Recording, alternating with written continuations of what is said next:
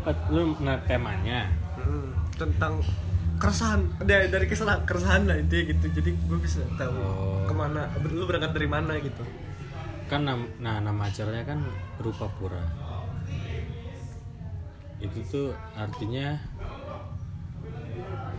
rupa-rupa kepura-puraan iya kayak sebenarnya sebuah sarkasme gitu tuh sarkasme terhadap gerakan yang berpura-pura cinta lingkungan.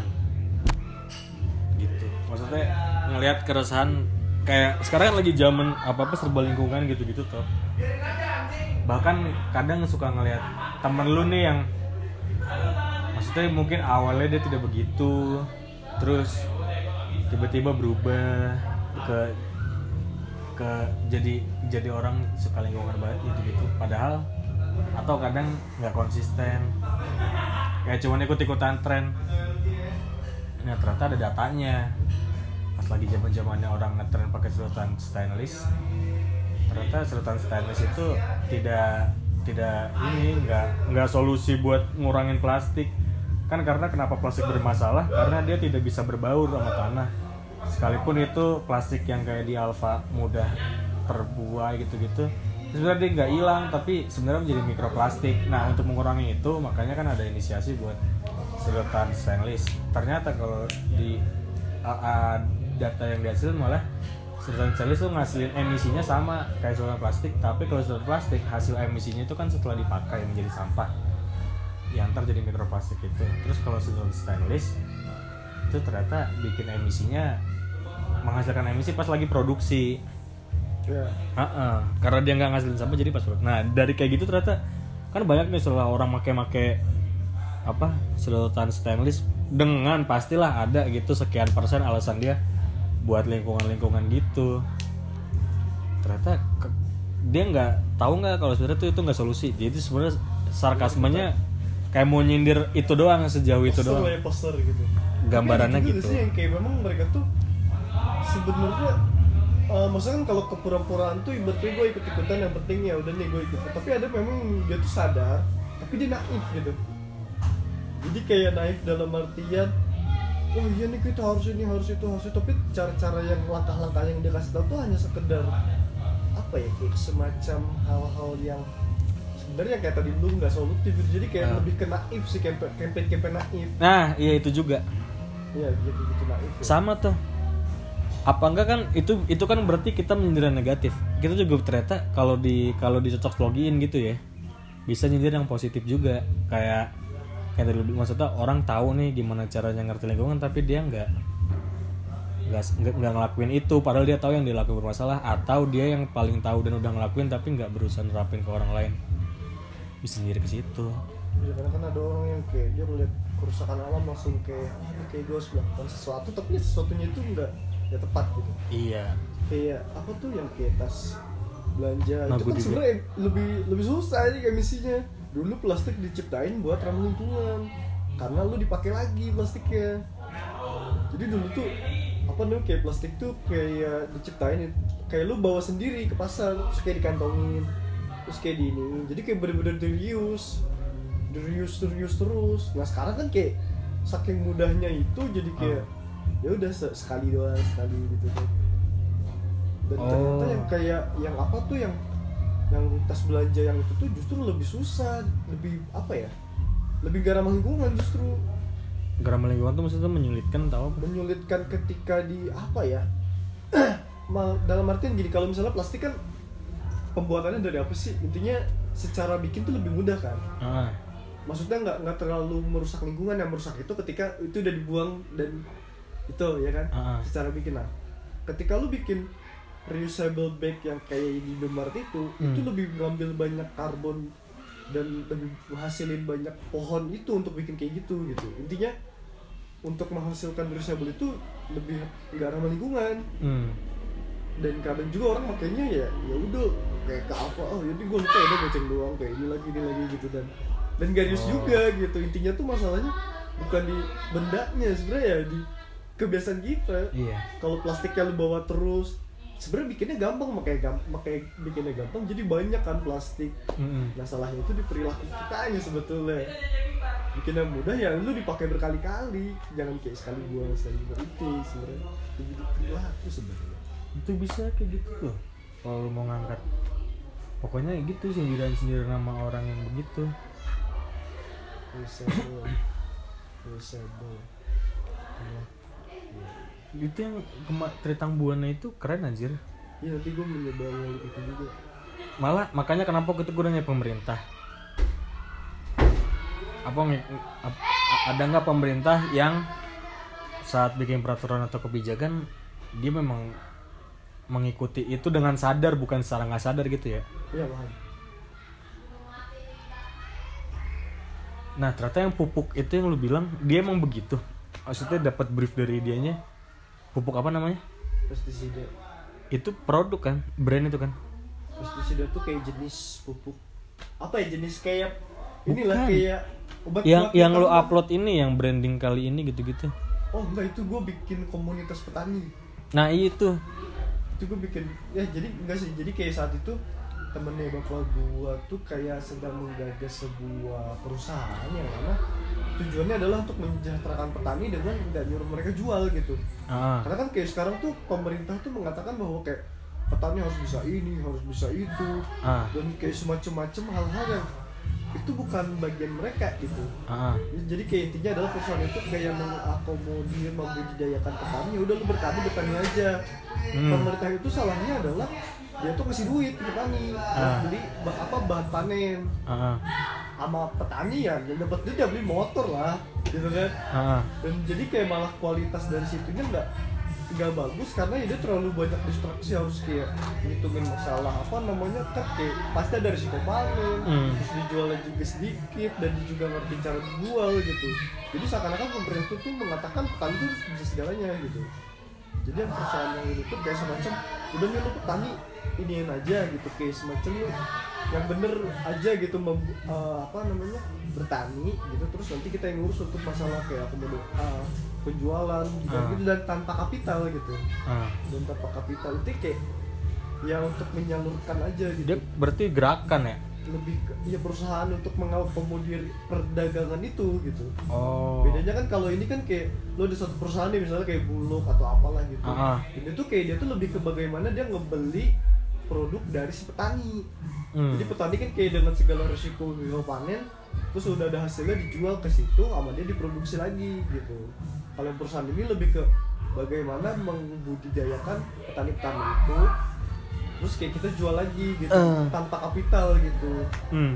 tanpa kapital dengan si petani yang dia dengan perannya dia jadi kualitasnya bagus secara penjualan tuh kayak diurus juga gitu jadi Nah. bukan beli di petani tapi lebih ke bagaimana membudidayakannya mereka itu yang lu kan lu sempet sempet tulis tuh perusahaan ini dengan apa namanya tuh dengan sadar tapi pokoknya jadi dia menerapkan Tritang Buana sama apanya sih itu Iya, jadi di lebih posan yang terakhir lu itu Iya jadi lebih ke bagaimana? Apa ya? Oh, eh yang mana? Oh itu mah yang ini kali masyarakat sudah dulu.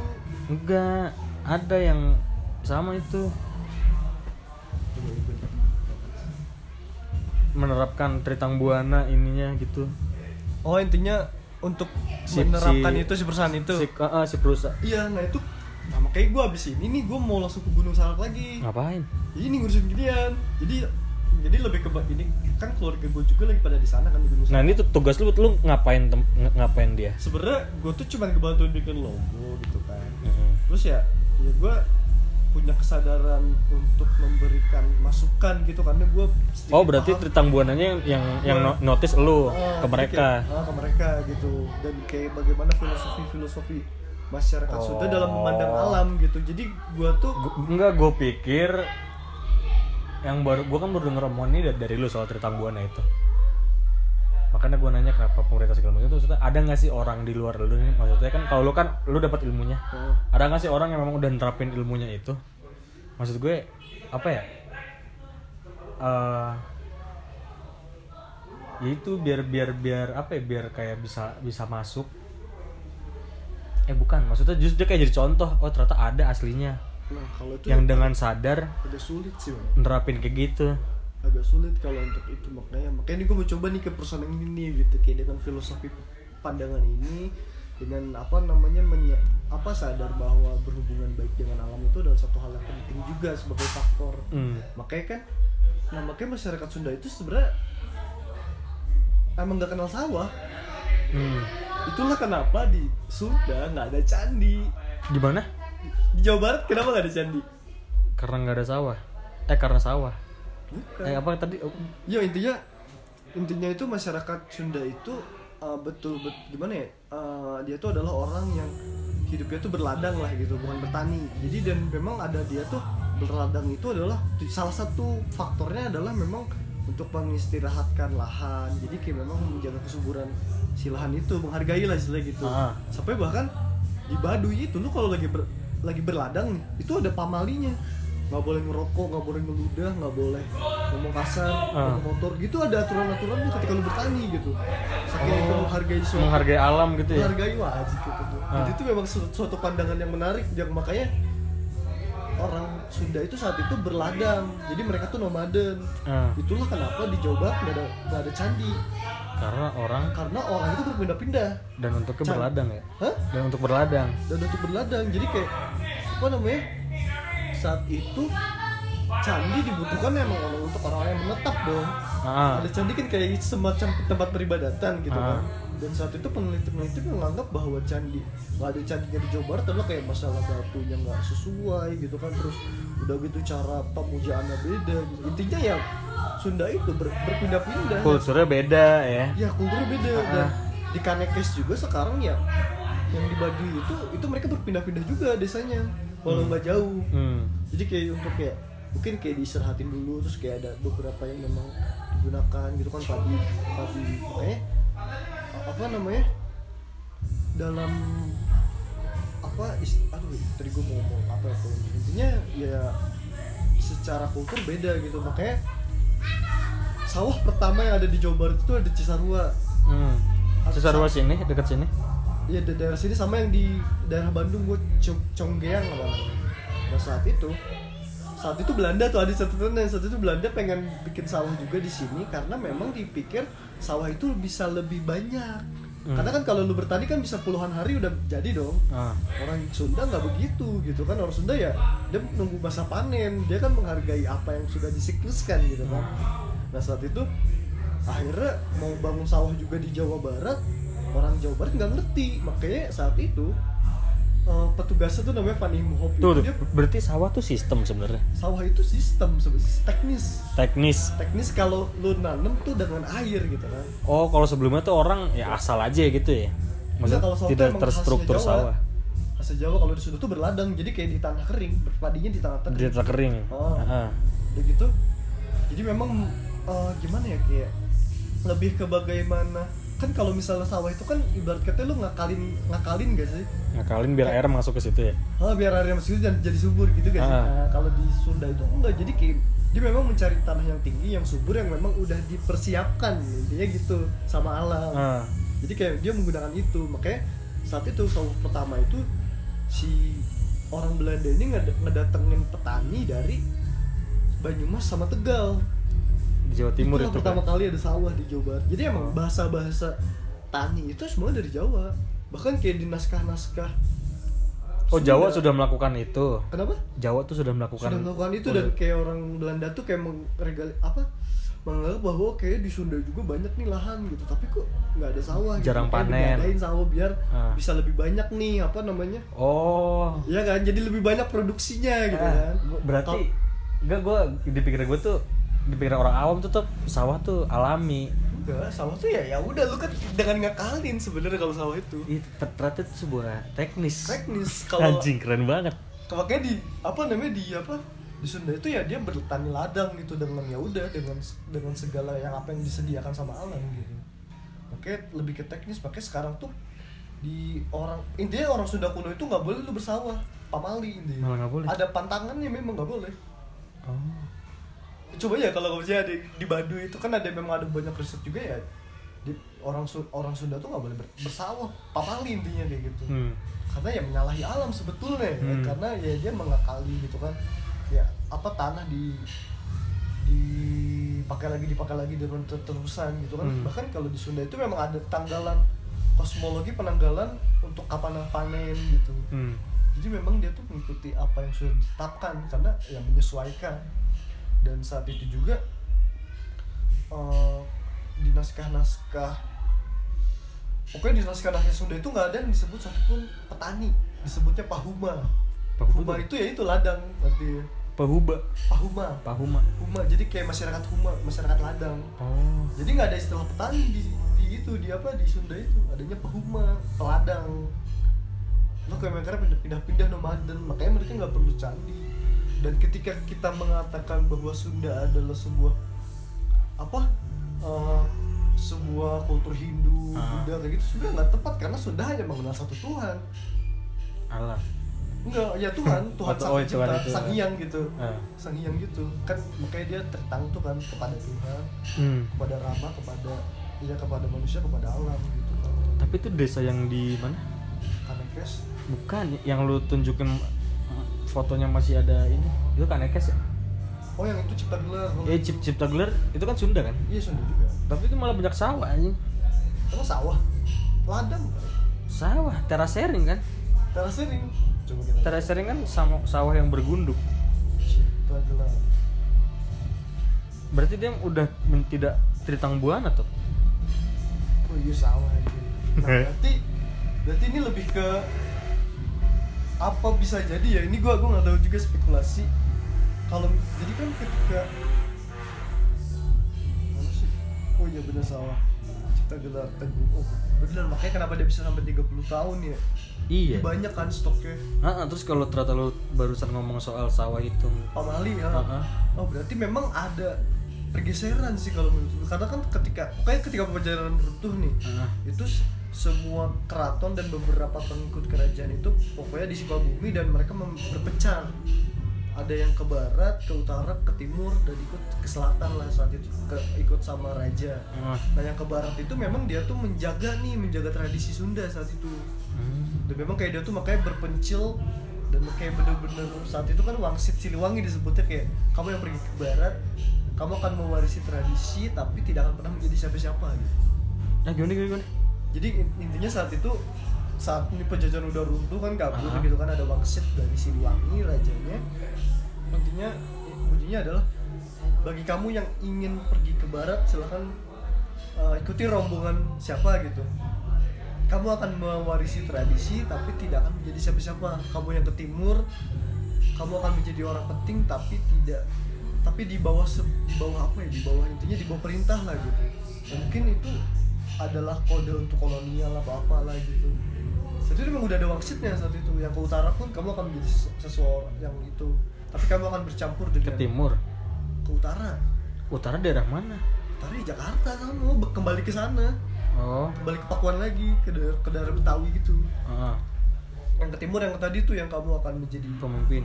pemimpin tapi ya kamu akan di bawah pemerintahan. Intinya kayak sekarang tuh pajajaran akan menjadi akan kerajaan pajajaran itu pindah ke pantun misalnya kayak cuman hanya sekedar cerita gitu dan kamu akan menemukan pajajaran bagi mereka-mereka yang menelusurinya gitu Makanya presiden orang Jawa semua kali tuh. orang Jawa semua Karena mungkin- wangsit dari itu kali. Hah? Wangsit dari bisa itu. jadi makanya saat itu intinya ke barat itu ya itu ya kanekes itu dia mewarisi tradisi langsung tapi ya tidak akan menjadi siapa-siapa Oh iya, Baduy ya. Baduy itu ya originalnya Tidak siapa-siapa dia. maksudnya Orang ketik- biasa in- gitu. oh maksud per- kayak kita nih kayak dari zaman dulu sampai sekarang kan perubahan kehidupannya kayak 100% berubah gitu. Baduy itu cuma 25% berubah Hmm. jadi kayak masih original lah jadi ketika memang mau lihat masyarakat Sunda kuno ya lihat ke Baduy Hmm. nah bisa jadi yang cipta gelar itu apa ya kayak mudah kecampur-campur juga sih cipta gelar kan suka bumi ya Ah. ya mungkin ada beberapa faktor juga sih makanya dia udah mulai terasering sawah gitu Hmm. ya, ya de- dengan didatangkannya Belanda gitu kan tapi ya begitu tapi secara teknis dengan tradisi ritual ya Baduy udah paling original Nah, ini ya kalau Tritang Buana kan luas. Gue jadi kepikiran nih dengan tema acara gue. Terus gue jadi dapat pengkerucutan soal sawah. Kasih tahu aja edukasi kalau sebenarnya tuh sawah itu teknis. iya eh, se- sebuah sistem secara teknis yang mana nggak nggak eh yang mana menyalahi aturan Tritang Buana. nah Tritang Buana kan emang orang peduli lingkungan banget. Nah akhirnya teknis ini tuh enggak itu sebenarnya enggak. Sebenarnya ini justru melanggar apa struktur alam. Karena dia Misalkan kita mengakali. menganggap bahwa sawah itu adalah alam sekali kan? Ah, ah, ternyata itu kan sebuah settingan. Itu kan itu masuk juga tuh Top. maksud gue kalau apa konsep berpikir kayak gitu nah terus nyindir dan Iya, beradaptasi kan seakan-akan terasering bener adaptasi ya? Iya adaptasi. Tapi kalau teras Adaptasi sih. kalau teras sharing itu cabang dari kalau lo bilang teknis itu sawah ternyata teknis berarti teras sharing itu cabang ya? Ada teknis terus kalau di kalau di dataran tinggi gimana ya bikin sawah? Oh dibikin teras sharing bergunduk gitu. Iya bisa jadi karena orang Sunda tuh ya Kalau gue nggak larangan Sawah itu dilarang Di Sunda. Nah, makanya, makanya saat itu ibarat katanya Ya kita pahami da, ba- bahasa dasar manusia atau bahasa ketuhanan itu ya lu nggak boleh serakah aja gitu kan. Nah. makanya secukupnya saat itu kan. Yang penting lu Nah. bisa makan itu udah cukup hidup gitu. Anjir apa itu gue jadiin TA kali ya? Menarik kan? Enggak tapi gue iya maksudnya gue dari Tritang Buana nih yang mana Tritang Buana kan yang ngituan alam itu tetap oh, terus ternyata sawah tuh nah konteksnya cipta eh jangan cipta tapi konteksnya apa adaptasi ya? lebih ke adaptasi biar lu bisa membuat Ngangkat lebih tuh. banyak. Itu gitu sih. Iya. Karena kalau lu ibarat katanya berladang aja sebenarnya udah cukup untuk memberikan lu makan ya untuk apa lebih banyak lagi gitu kan. Hmm. itu gitu sih. Bertani ya. Makanya saat itu kenapa kenapa secara sastra itu Sunda nggak lebih kaya daripada Jawa? Jawa tuh kayak banyak sekali puisi gitu kan. Karena saat itu kita berladang kan kayak Hmm. berladang nih lu ada garap ladang ya udah lu bikin rumah di situ makanya huma itu ladang artinya juga rumah jadi lu tinggal di mana lu berladang dan Oh. itu membuat masyarakat Sunda lebih individual ah.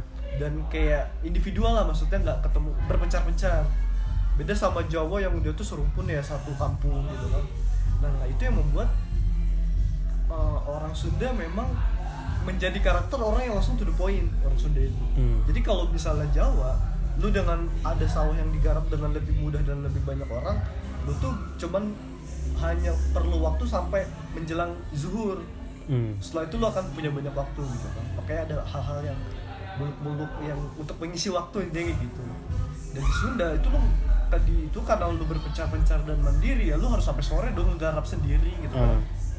Dan itulah kenapa orang Sunda itu lebih to the point secara prasasti itu orang Sunda itu nggak pernah muluk-muluk. Jadi kayak langsung to the pointnya apa? Dan nggak pernah panjang-panjang kalau untuk bikin prasasti bikin naskah apa pun langsung to the point. Ibarat katanya tapi si Boril etna liriknya liar-liar pisan anjing. Gak maksudnya Nggak, lu dia Sunda. karakter lah maksudnya kayak nah, makanya dia put hampir Sunda. nggak ada di Sunda itu tradisi yang ribet coba deh di Sunda tuh tradisi tuh nggak ada yang muluk-muluk dibanding Jawa. Di Jawa Iya. kan kalau lu mau nikah nih kayak ada siraman ini itu. Makanya termasuk seni seni wayang aja bernaskah. Iya kan. Maksudnya cerita. Base nya cerita yang mana kan perlu hiperbola. Iya kayak gitu-gitu kan. Dan kayak untuk bayi lahir aja ada tradisi ini itu itu ini gitu. Oh, Tapi orang Sunda tuh lebih ada to ya? the point. Ah. karena ya mereka ibarat kata saat itu lebih sibuk bekerja. Gitu kan Oh. Jadi Sunda tuh ya udah langsung to the point aja kalau orang Sunda gitu katanya. kalau di kan kata lu bilang dia berkebun. Dia ada pesta kebun juga nggak? Bukan kan kalau yang bertani Ya, ada ritual, ada pesta ke- panen. Lebih ke bersyukur, bersyukur doang. Lebih kayak apa ya? Kayak ritual ya syukur panen lah deh gitu. Ra- rame-rame nggak? Apa mereka masing-masing aja? Ya rame-rame biasanya.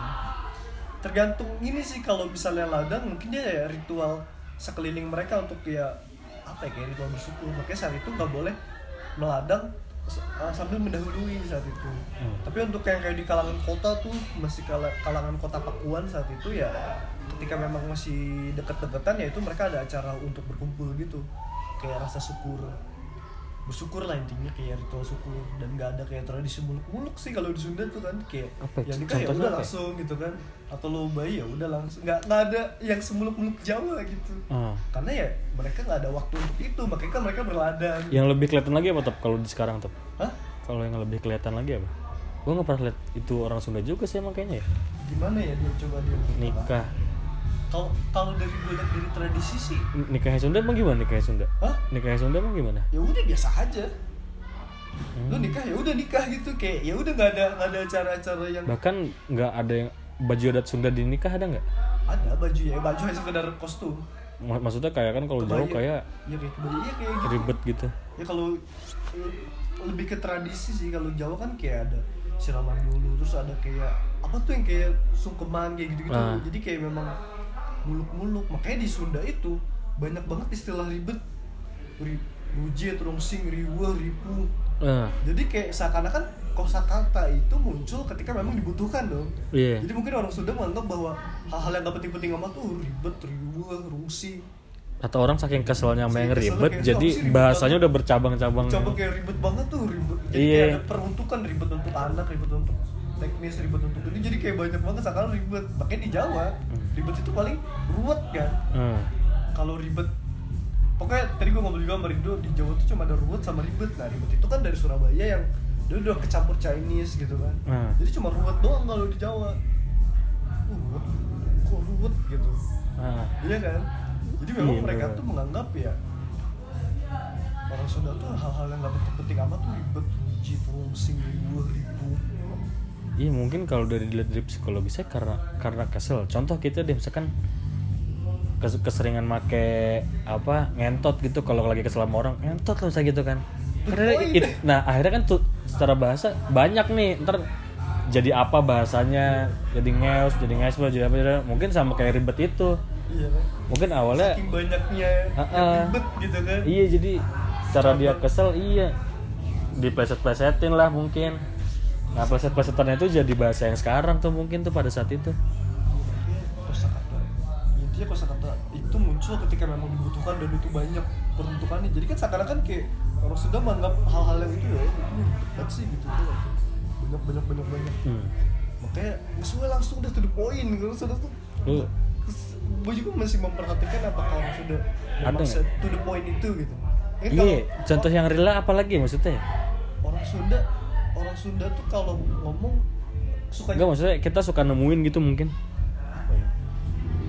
Emang ja- susah sih kalau untuk Susah. sekarang kan udah kecampur-campur gitu eh ke Depok gitu kan campur Hmm. lebih ke karakter makanya ke- untuk melihat itu gue ngeliat ke tradisi Hmm. kalau tradisi kan ibaratnya masih kayak turun temurun dan nggak mungkin kecampur lah kalau misalnya secara tradisi dia kalau secara manusia tuh emang agak susah soalnya kita nggak gado-gado dari mana gado-gado? Coba makanan makanan khas Bandung deh. Celang seblak. Seblak ribet gak? Sebelah mah yang baru deh. Seblak tuh baru ya? Ya kayak kupan. Seblak. gitu. Apa sih apa enggak siapa tahu. Buka sorry buka gue nelfon dulu. Ya halo. lu kagak makan Dil? Ucap masih di ini di lu nggak makan Belum pada makan. nggak tahu. tadi udah tuteng tuteng tuteng tuteng tuteng gitu. Ah, mana pada makan? Kenapa? Terserah. Ah, Eh, liar Topa tuh jadi ini kayak lu a- ada nggak sekarang toko Sunda yang Hah?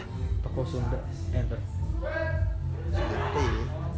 itu toko oh.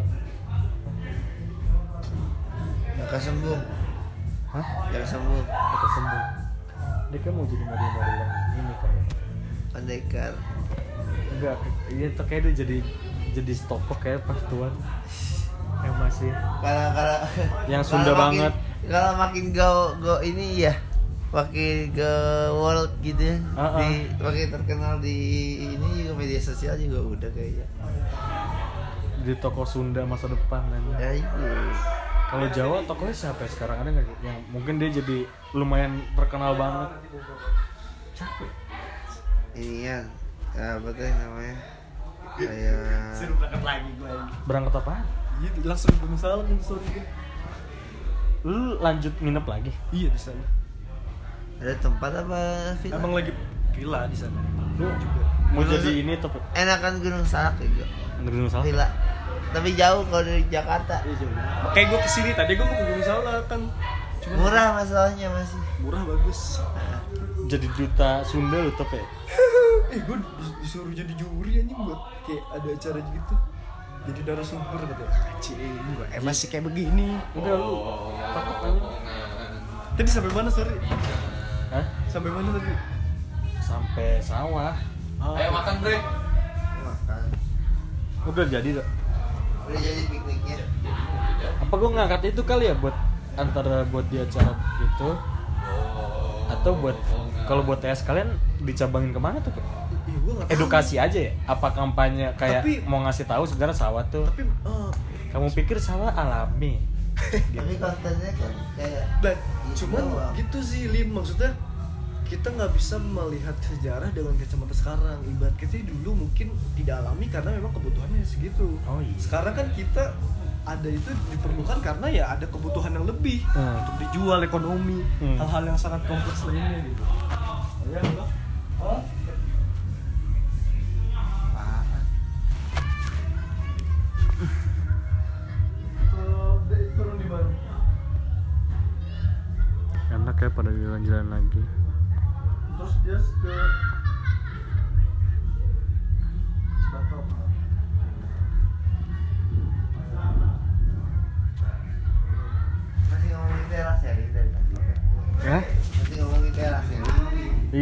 mau buka sawah